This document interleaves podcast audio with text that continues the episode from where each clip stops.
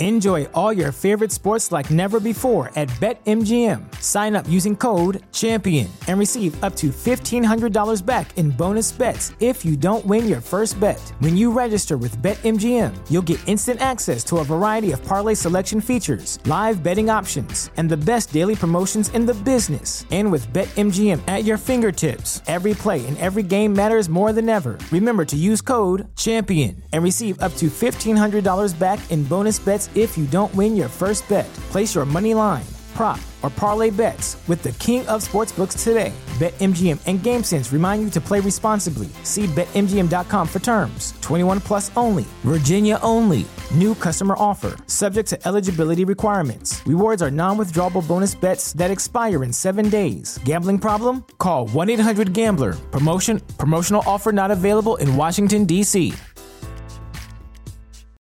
Swimsuit? Check. Sunscreen? Check. Phone charger? Check. Don't forget to pack the 5 Hour Energy. It fits great in a pocket or carry on, and the alert feeling will help you arrive ready for anything. Now get 20% off when you use code 5HE Travel at 5hourenergy.com. Expires April 30th. One time use only, not valid with other discounts. Remember, visit 5hourenergy.com and use code 5HE Travel to save 20%.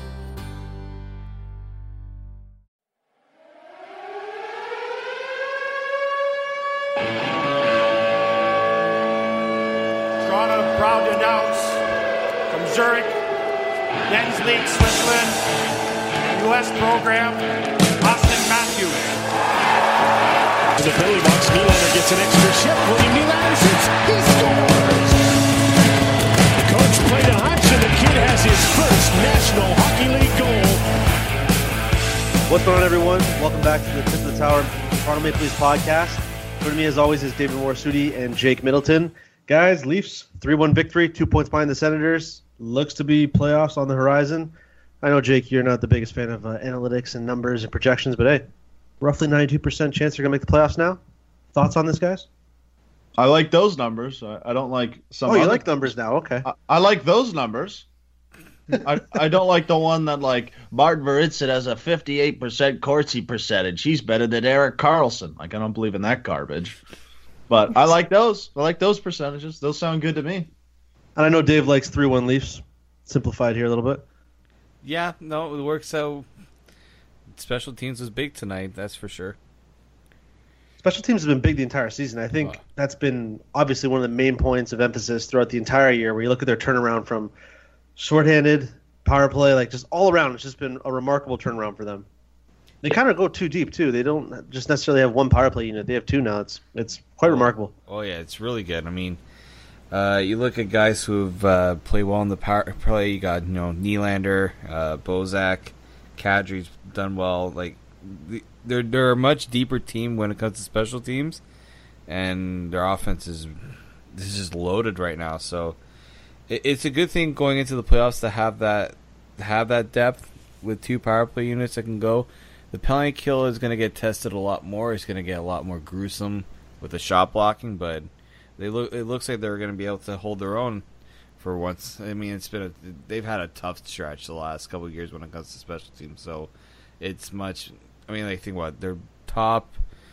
I think they're one of the best road penalty killing teams, uh, and they're what second overall in uh, power play percentage. So it's not. It's a big improvement under Babcock, that's for sure. For me, the big thing was that you know before the season we wanted to have you know a combined PK and and uh, uh, power play over 100. percent That's generally what you consider a good team, and and right now I, I'm pretty sure they're they're fourth in the league at 105.7 percent with. I'm pretty sure they have the best power play in the league, if uh, if I'm not mistaken. Maybe Buffalo or Pittsburgh has a higher power play, but They have They're right up trade there. spots. Yeah, they have Yeah. Buffalo trade spots each night. It depends and on. they're also they're also in the top ten in, in penalty kill, and I mean it's it's been a real that, that's been the biggest difference for me in terms of, of special teams. You know, last year they were they they were like kind of middle of the road, but just the fact that they're getting shorthanded goals, like that goal from Hyman. I know I I hate on Hyman all the time, but that goal he had he had against the against the Florida Panthers to basically essentially win the game was so big. and, and that's the big difference. I, I don't think they had one shorthanded goal last year. And that, that that that goal pretty much just took the sails out of Florida because they were pushing and McElhinney was making some real big saves. And if they didn't score that goal, I, I feel like they would have broken through and tied it. So, I mean, just just the fact that that they're they're been able to get this type of production out of their penalty kill and power play is huge. So just well, to help you with that, Jake, they're ninth overall in penalty kill with eighty two point eight percent, so eighty three percent, and then power play they are second behind Buffalo at 23.9%. So top 10 in both. That's that's incredible turnaround from where they were last year. I mean, it, it's it's just incredible when you hear stats like that. Like Uh, what was their power play percentage last season? I mean, I can't think. It would have to be in like the 14 or 15 percent range.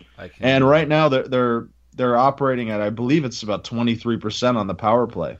They were 15% last season, and they're almost a 10% better opportunity of scoring goals on the power play. That that's that's got to be like a historic, borderline historic rise. They're second, second last last season with 15.4% on the power play, and their penalty kill they were 13th overall at 81.6. Yeah, that's. I mean, overall, as I said, the the thing you basically want to have is over 100%. Last year they didn't have it. Now they have it. It's about 10 points higher. Last year, 97%. This year, about 107. So, I mean, that's huge. Well, before we talk about the PK, what's been the difference on the power play from one year to now? What's been the biggest difference? Ta- talent, talent, 100% talent. Oh, yeah. There's nothing else. I mean, you look at the guys that were running the half wall last year. You got PA Parenteau. Uh, like, there's a difference between PA Parenteau and William Nylander. I mean, just just this skill that they have that they can throw over the boards to have a power play. They have guys that they probably have legitimately 10 forwards that I would have no problem being on the power play.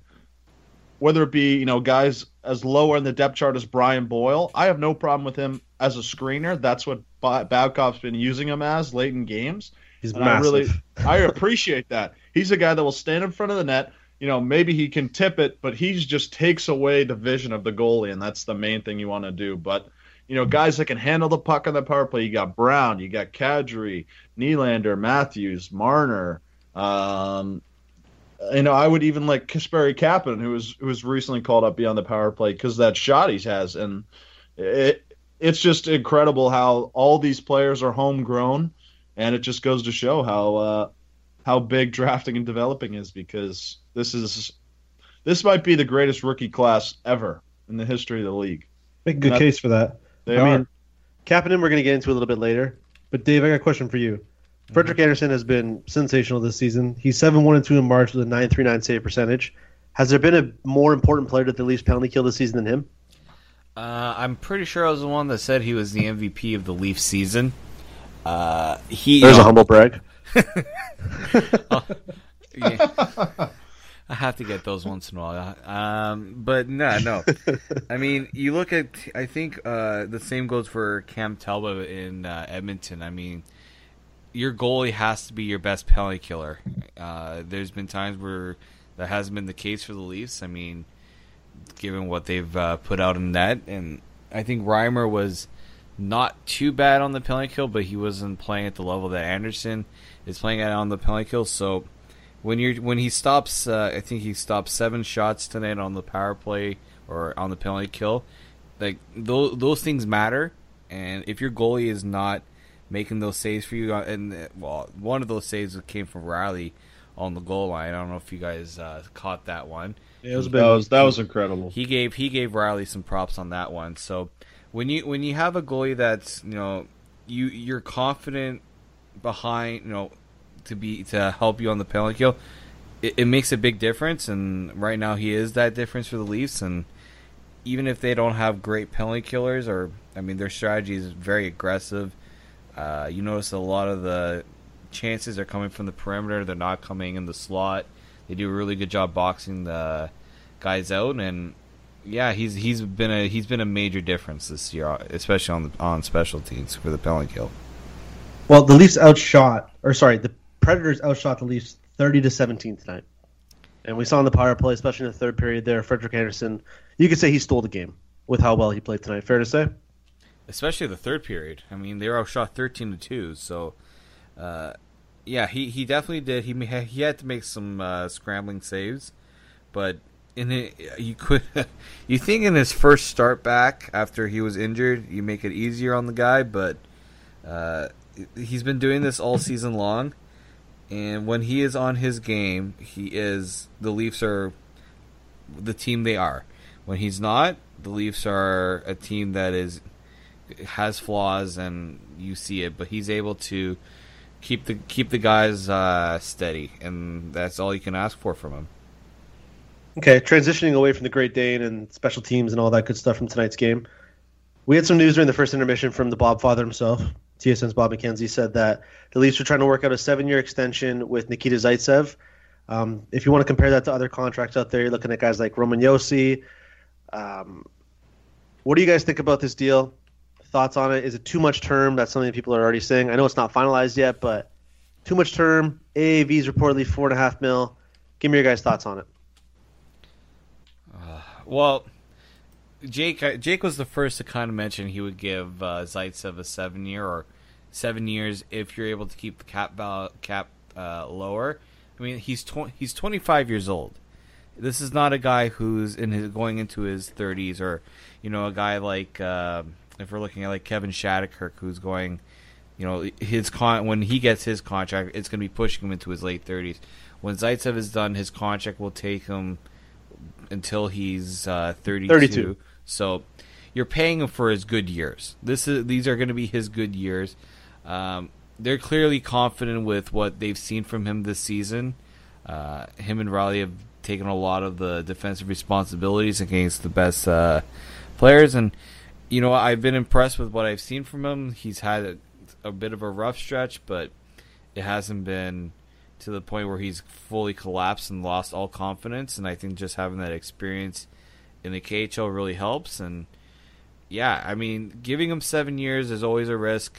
I mean, we've seen the Leafs, the Leafs, the Leafs, the Leafs give uh, long-term contracts to guys, and it it doesn't work out. But th- this managing group has a way better uh, sense of who deserves a long-term contract and who can get the the short-term deals. Like the Kadri one, Jake, you mentioned, is also one I think they're gonna.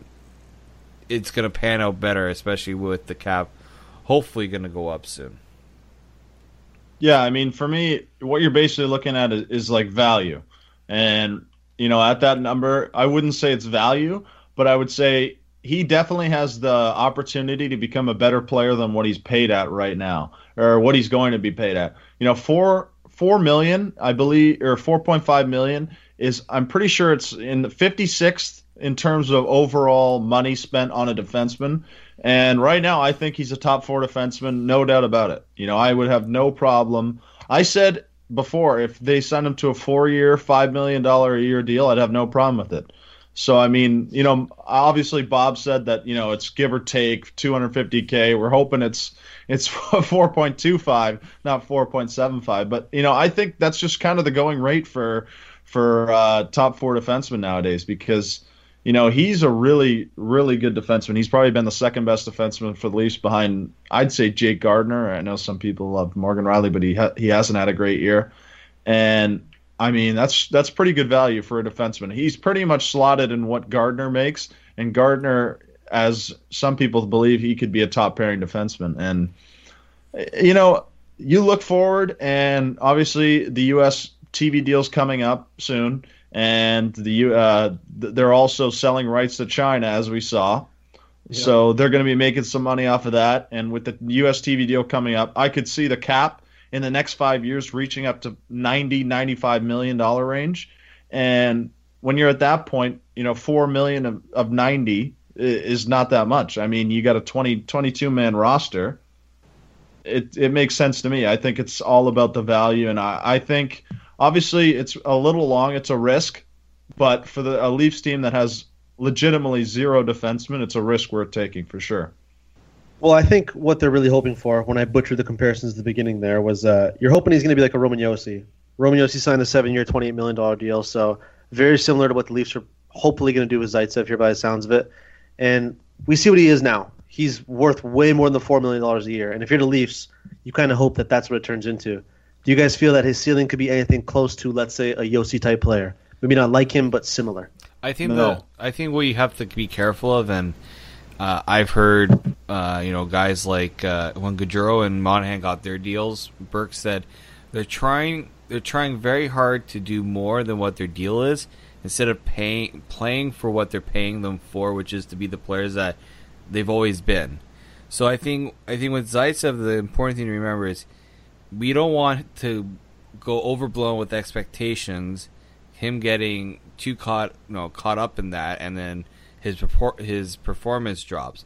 I mean, the, I guess the other terrible comparison you can make is when they said that they signed David Clarkson to be a third line winger, yet they pay the guy over five million dollars. So I don't know where that logic comes in. Thank you, Dave Poulin, but. Uh, like that that's the type of stuff you really have to be careful with is you're paying him if you're paying him four and a half you say we want you to pay, play at the four and a half million dollar range that we know you're capable of not to expect you to go over and uh, you know over and beyond if he plays over and beyond that's great but you know what you're going to get from him being a four and a half million dollar defenseman because you've seen it Jake, you said no when you brought up Roman Josi. I'm not saying he's to be the same, but anywhere in that ballpark. What do you think his ceiling is then? I mean, the, the reason I said no is because I think Roman Josi's a guy that can legitimately get Norris votes. I mean, he's a bona fide number one defenseman in the NHL. He's gonna get he can get you up to 60 points a season, and I just don't see that. You know, before this year started, I thought that uh, you know Nikita Zaitsev would be a guy that would get you you know seven goals, you know 23 to 25 assists, get you 30 32 points. Obviously, he's exceeded that right now, and you know he's he's played a lot of games this past year. He kind of looks. There was a time there where it looked like he was kind of running down, but for a guy that can get you up to 45 points, which I think his ceiling would be, maybe maybe a five goals, 40 assists. He reminds me of like a like a Thomas Kaberle, a guy that's not gonna that's pretty good defensively. He can skate. He doesn't look like he's a great skater, but he's got pretty good recovery speed with regards to the way he can get back on defense. And he's a guy that offensively, he surprisingly chips in. I mean, you, you don't really notice him because he doesn't have that big booming shot like a Shea Weber or a PK Subban, but he gets pucks through and he gets pucks that get tipped. I mean, you saw the goal tonight that JVR scored. That was off of a, Nikita Zaitsev wrist shot. He's a guy that no matter what, he's getting the puck through. He's not like a Cody Franson where he's either shooting it through the net or it's it's 50 miles wide. And that's Yeah, a big very thing. smart. Yeah, that's a big thing for me. You know, he's a big, smart guy, and I think he's slotted correctly at that. You know, I- I said before I wanted about four million dollars, but obviously his agent knows where the cap is going to be, and he squeezed it out. But for me, with the Leafs getting cost certainty on a top four defenseman for the next seven years is, is good value, and I think you know when we're going to be signing some of our bigger players like a Matthews in, in two years, uh, a Marner in two years, a Nylander next offseason, it's going to look like a, a pretty shrewd move considering those guys are going to be getting $7 million plus. Well, yeah, you look at Kadri's contract, for example, and that tells you Oh, the that- value of cost certainty, right? Exactly. I mean, you got him locked up for five more years, Rielly five more years. It's all worth it. You know, you, you obviously have to find your way to save, you know, 250 grand there, 500 grand there. I mean, I I was trying to think of what Nazem Kadri would be worth on the open market. I think he might be worth about six million. Yeah, I was gonna say six as well. yeah Let me rephrase this then to you guys, to both of you. What kind of performance would Zaitsev have to give on a year-to-year basis to make this contract worth it? Pretty much what he's giving right now. Yeah, I would say at least if you're looking for offensive numbers, I say at least close to 40 points. If like where 40 points is like the offensive, and then on the defensive end, you know at least what he's doing tw- about 20 minutes a night, and then playing on the PK. So, yeah, just he's more relied on for his defensive play than his offensive play, but the offense is a, is he's doing a pretty good job with that. So, yeah. So with Zaitsev potentially locked up for the next seven years, I think it's pretty safe to say his deal is going to get done at some point. Yeah. Does this alter the Leafs' approach this offseason in terms of searching for another right-handed shot defenseman, or are they just going to stay put and be extremely patient now? Um, well, I think, I think you're you're looking at may, maybe a trade for another one that can maybe be. I mean, no team is giving up a, a top pairing defenseman, but if you can get, you know, we, we keep circling back to the Ducks, and I think a lot of teams are just going to be circling them like sharks uh, for one of their defensemen. If you can get one of those guys and hope they can, you know, add to the nucleus of of this young team, that's what you try to do first. I don't know if the free agency is. No, we already talked about the crap that's in the free agency market, and there's not much to be had there. So, I think the the trade route is where they're going to go, and I think they like what they have on the left side, projecting with uh, and Nielsen eventually. And you heard Babcock talk about that.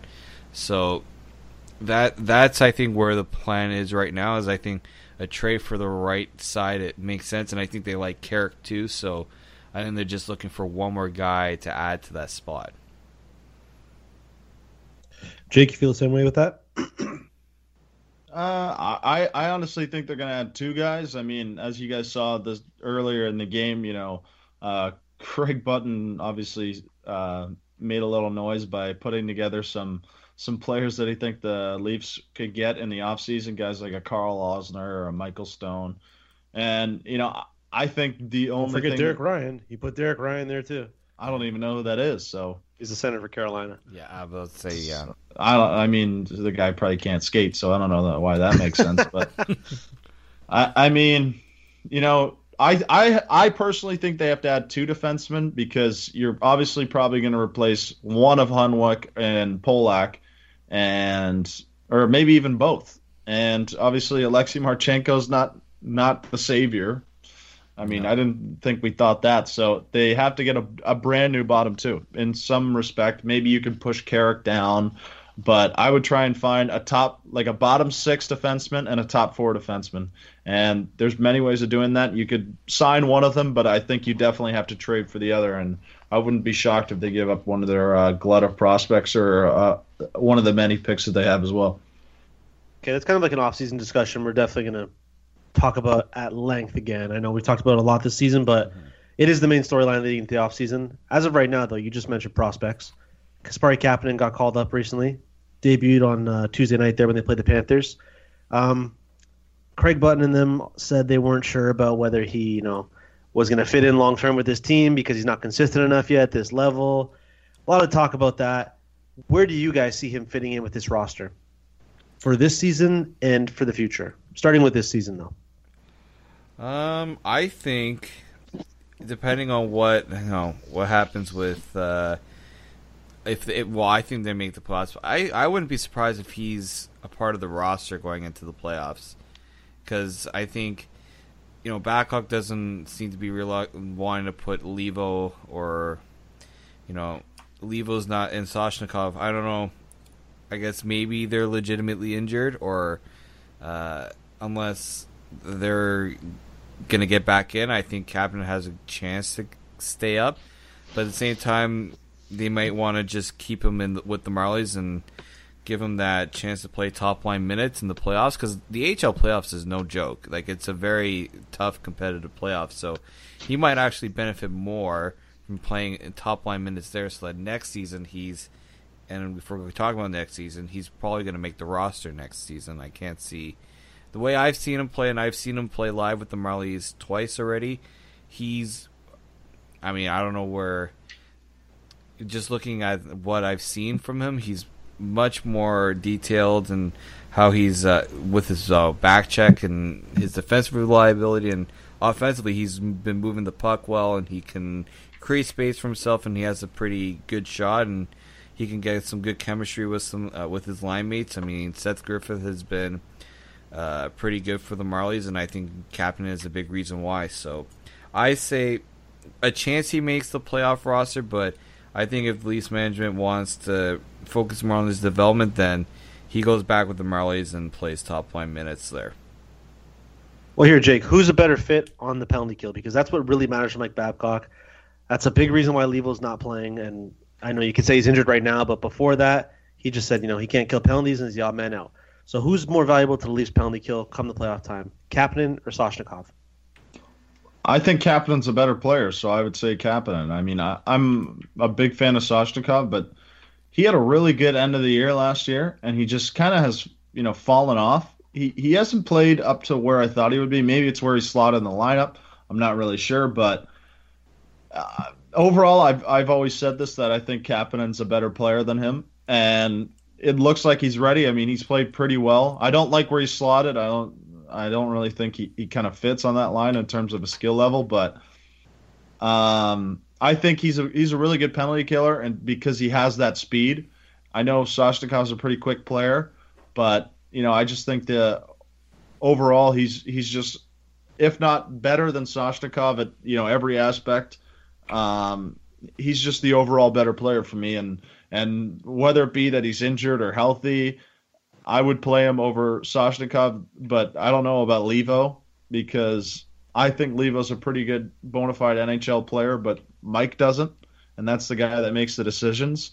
And well, that's if not what Mike- Mike said, though. Mike I said he mean, just can't kill penalties. He said that's the biggest thing holding him back is Yeah. he can't play. The Yeah, penalty. but what we've seen is that Mike obviously he sat him for uh, I don't know how long it was, but he obviously isn't a, isn't a big fan of him, and he isn't a big believer in his abilities. Because why else would he have benched him for guys like uh, Br- Smith or whatever? What's his name? I don't even. Yeah, Ben Smith. Yeah, Ben Smith. Like it The makes no pylon. sense. He's horrible. I, I, I like. I, it upsets me that he's on the line. He's on the roster. Well, you don't buy the penalty kill narrative then, because every time that he's asked about Leivo or a player like that, he just cites right away. Can't kill penalties, can't take face-offs. It's, it's something like that, always right away. And yeah, I mean, Kapanen he's got his tonight, I little mean, built-in oh excuses. Kapanen played 309 the penalty kill tonight, so I mean that tells you what right there. Long term, you guys see him as a top six forward. I think that's pretty unanimous. Yeah. I think he's. A, I think he's a third line player personally. Really? I, I think he's a guaranteed third line player. I think he, he kind of reminds me of like a Connor Brown of where I think his ceiling is, maybe like 45, 50 points. He's not in like the class of Yeah. like a Nylander or someone like that. He's not like a guaranteed player, but you know, I kind of agree with with Craig Button where he's he is a little bit uh inconsistent in his play and it's it's kind of annoying to watch because he's so talented, but he, still is going to be an NHL player for sure. Like that's like I don't know what like O'Sullivan is talking about, where he thinks his career's on the line for a kid that just turned 20 years old. But he, he's definitely an NHL player, but he has to consistently be there with his effort defensively. And it, it, I mean, based on what I've seen the past two games, it, it looks like he's getting there. Well, I think the thing that bothers a lot of people, and not to sound like Don Cherry here, is that he comes off soft sometimes.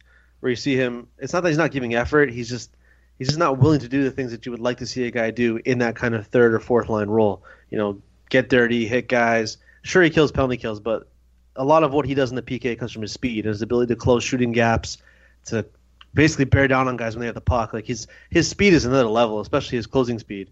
So I think that's why he gets a bad rap. Would that be fair to say?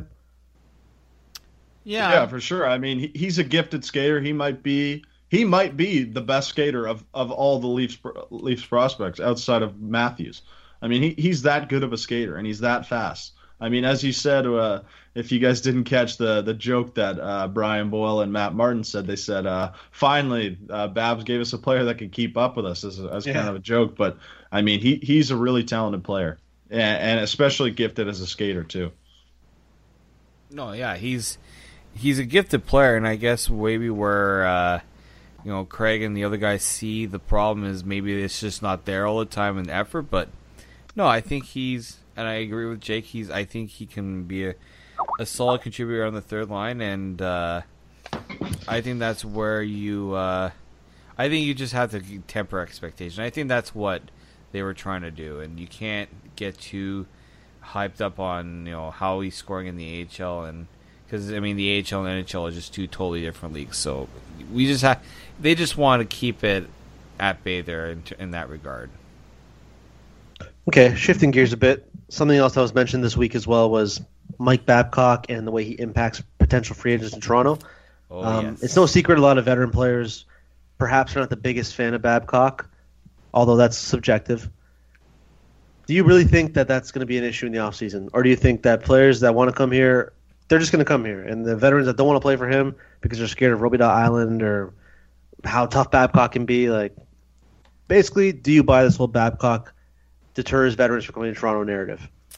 I think when, we look at that I, I, think we were. I don't know. We're referring to what Chris Chelios said earlier this week, but uh, I mean, when you're looking at the guys, they've had to convince uh, going in. You know, they've had to convince some guys to uh, waive no trade clause to come to Toronto, and we've seen other guys refuse to waive no trade clause. Valtteri Filppula being the recent one.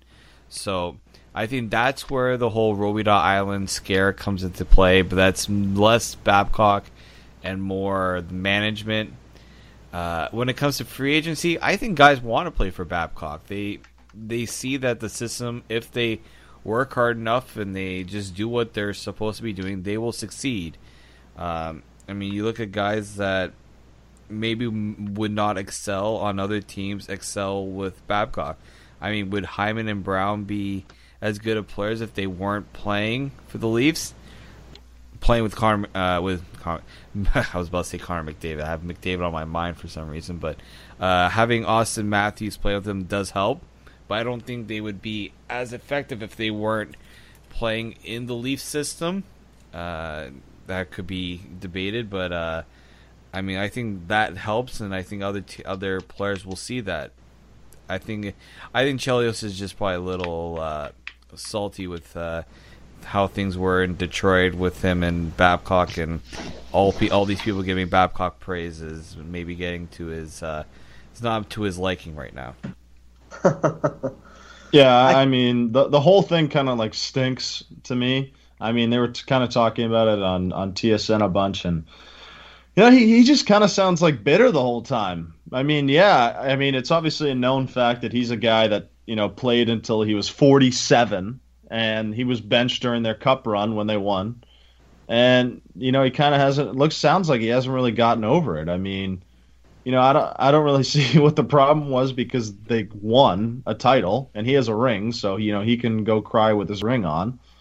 But I mean, to me, it it kind of sounds like a little sour grapes, but I, I think there definitely is a little truth to the fact that you know maybe players don't exactly love playing for him maybe veterans, guys that you know don't like the fact that he's so hard on everyone and and he's he rarely is uh, gives credit to players. Like obviously we've seen that with Nylander. I mean Nylander is probably one of the top five rookies in the league, and he's hard on him like he's a bottom four player. He's like he's not good defensively. He tries to keep he tries to keep egos in check because he has a big ego, and that's the type of guy he is. And I mean I don't have a problem with it.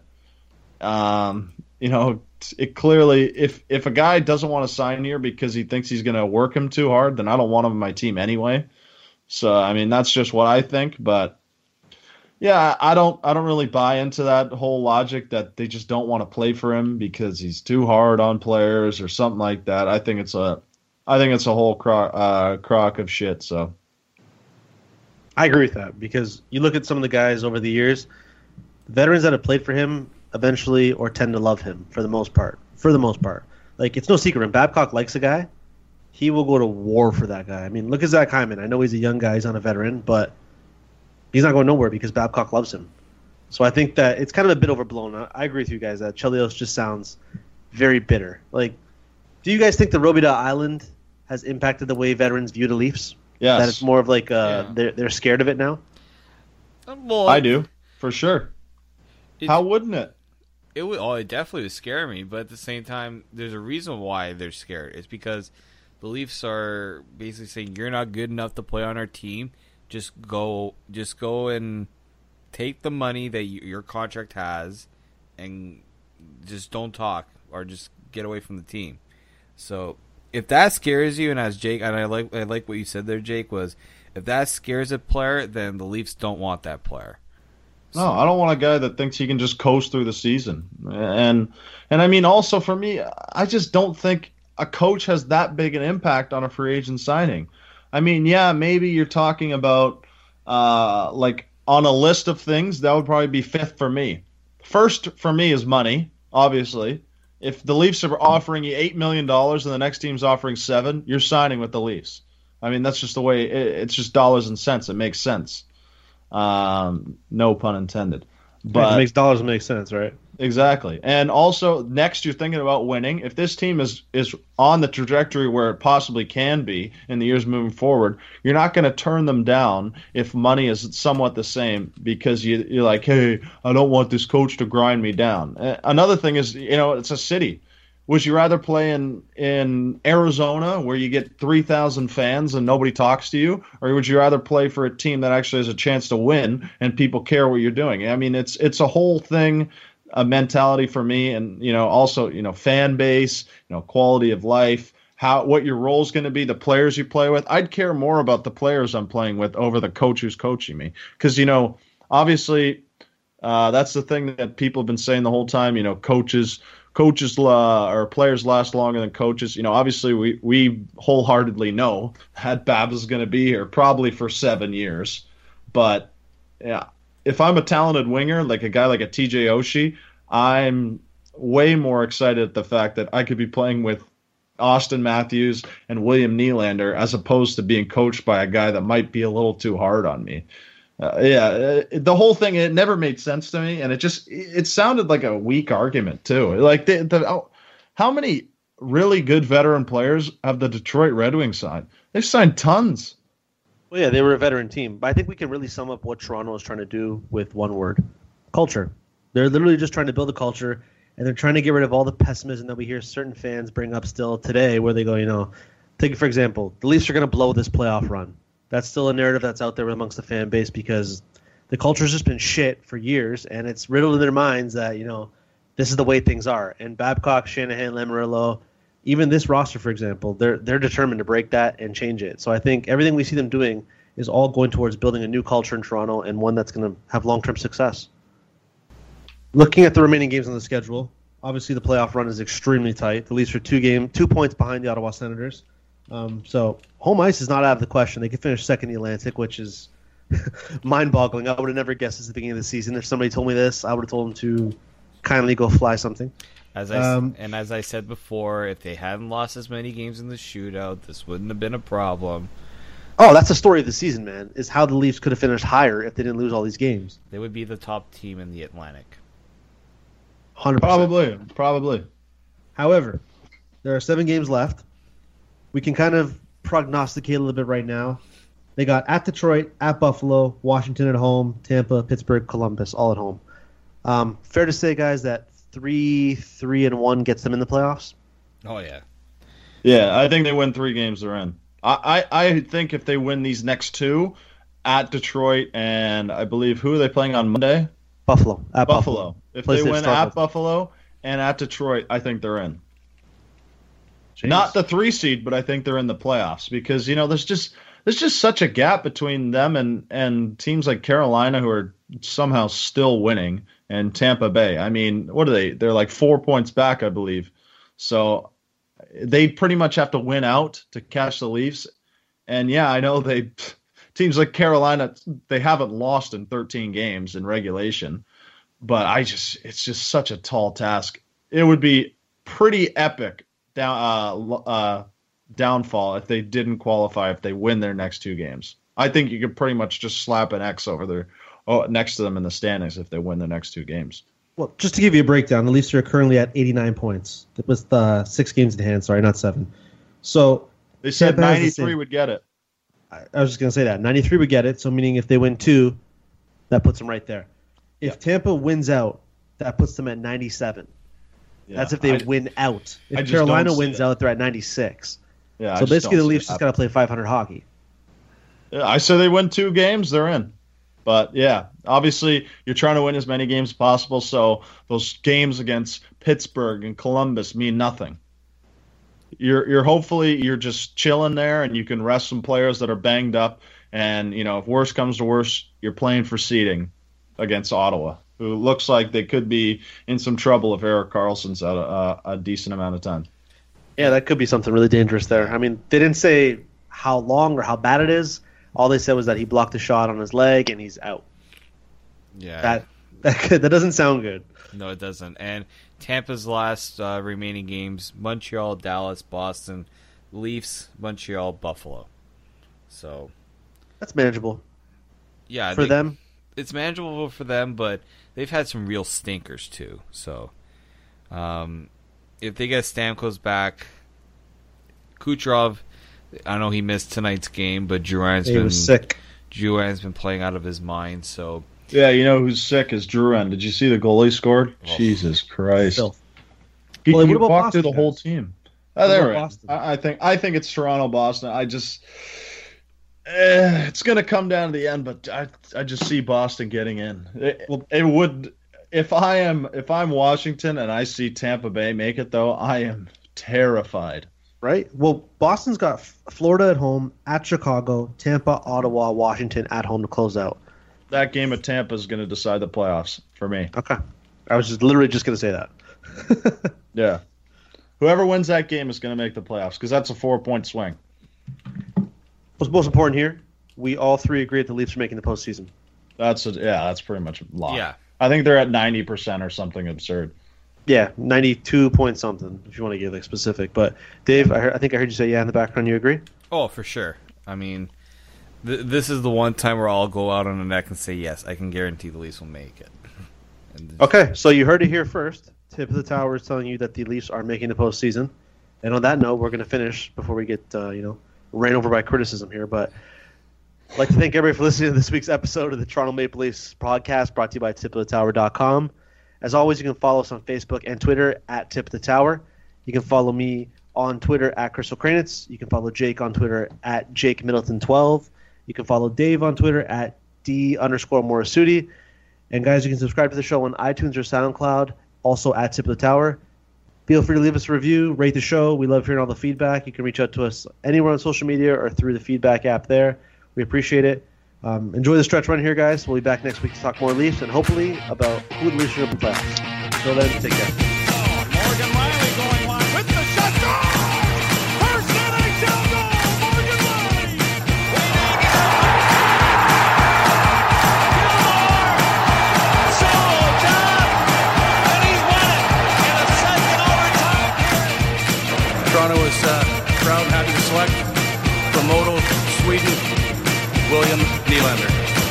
Tonight's Mitch Marner.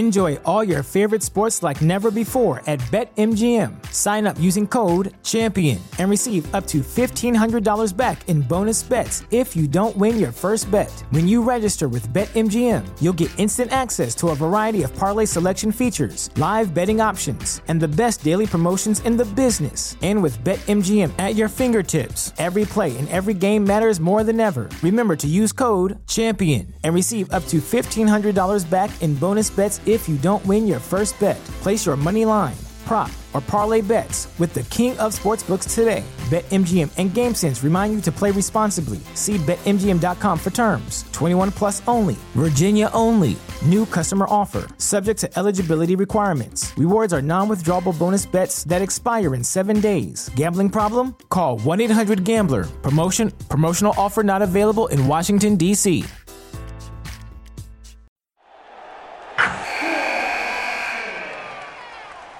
Wilson, you sent the game winning email at the buzzer, avoiding a 455 meeting on everyone's calendar. How did you do it? I got a huge assist from Grammarly, an AI writing partner that helped me make my point. 96% of Grammarly users say that it helps them craft more impactful writing. Would you agree? Grammarly helped adjust my tone to navigate tough work conversations. And it works everywhere I write, so I can quickly communicate effectively. Your teammate used Grammarly to summarize an important document, making a three pointer. How did he do it? It only took one click. When everyone uses Grammarly, everything just makes sense. You made an incredible slam dunk to end the game. The meeting was canceled, and your team will go home champions. Go to grammarly.com slash podcast to download it for free. That's grammarly.com slash podcast. Easier said, done.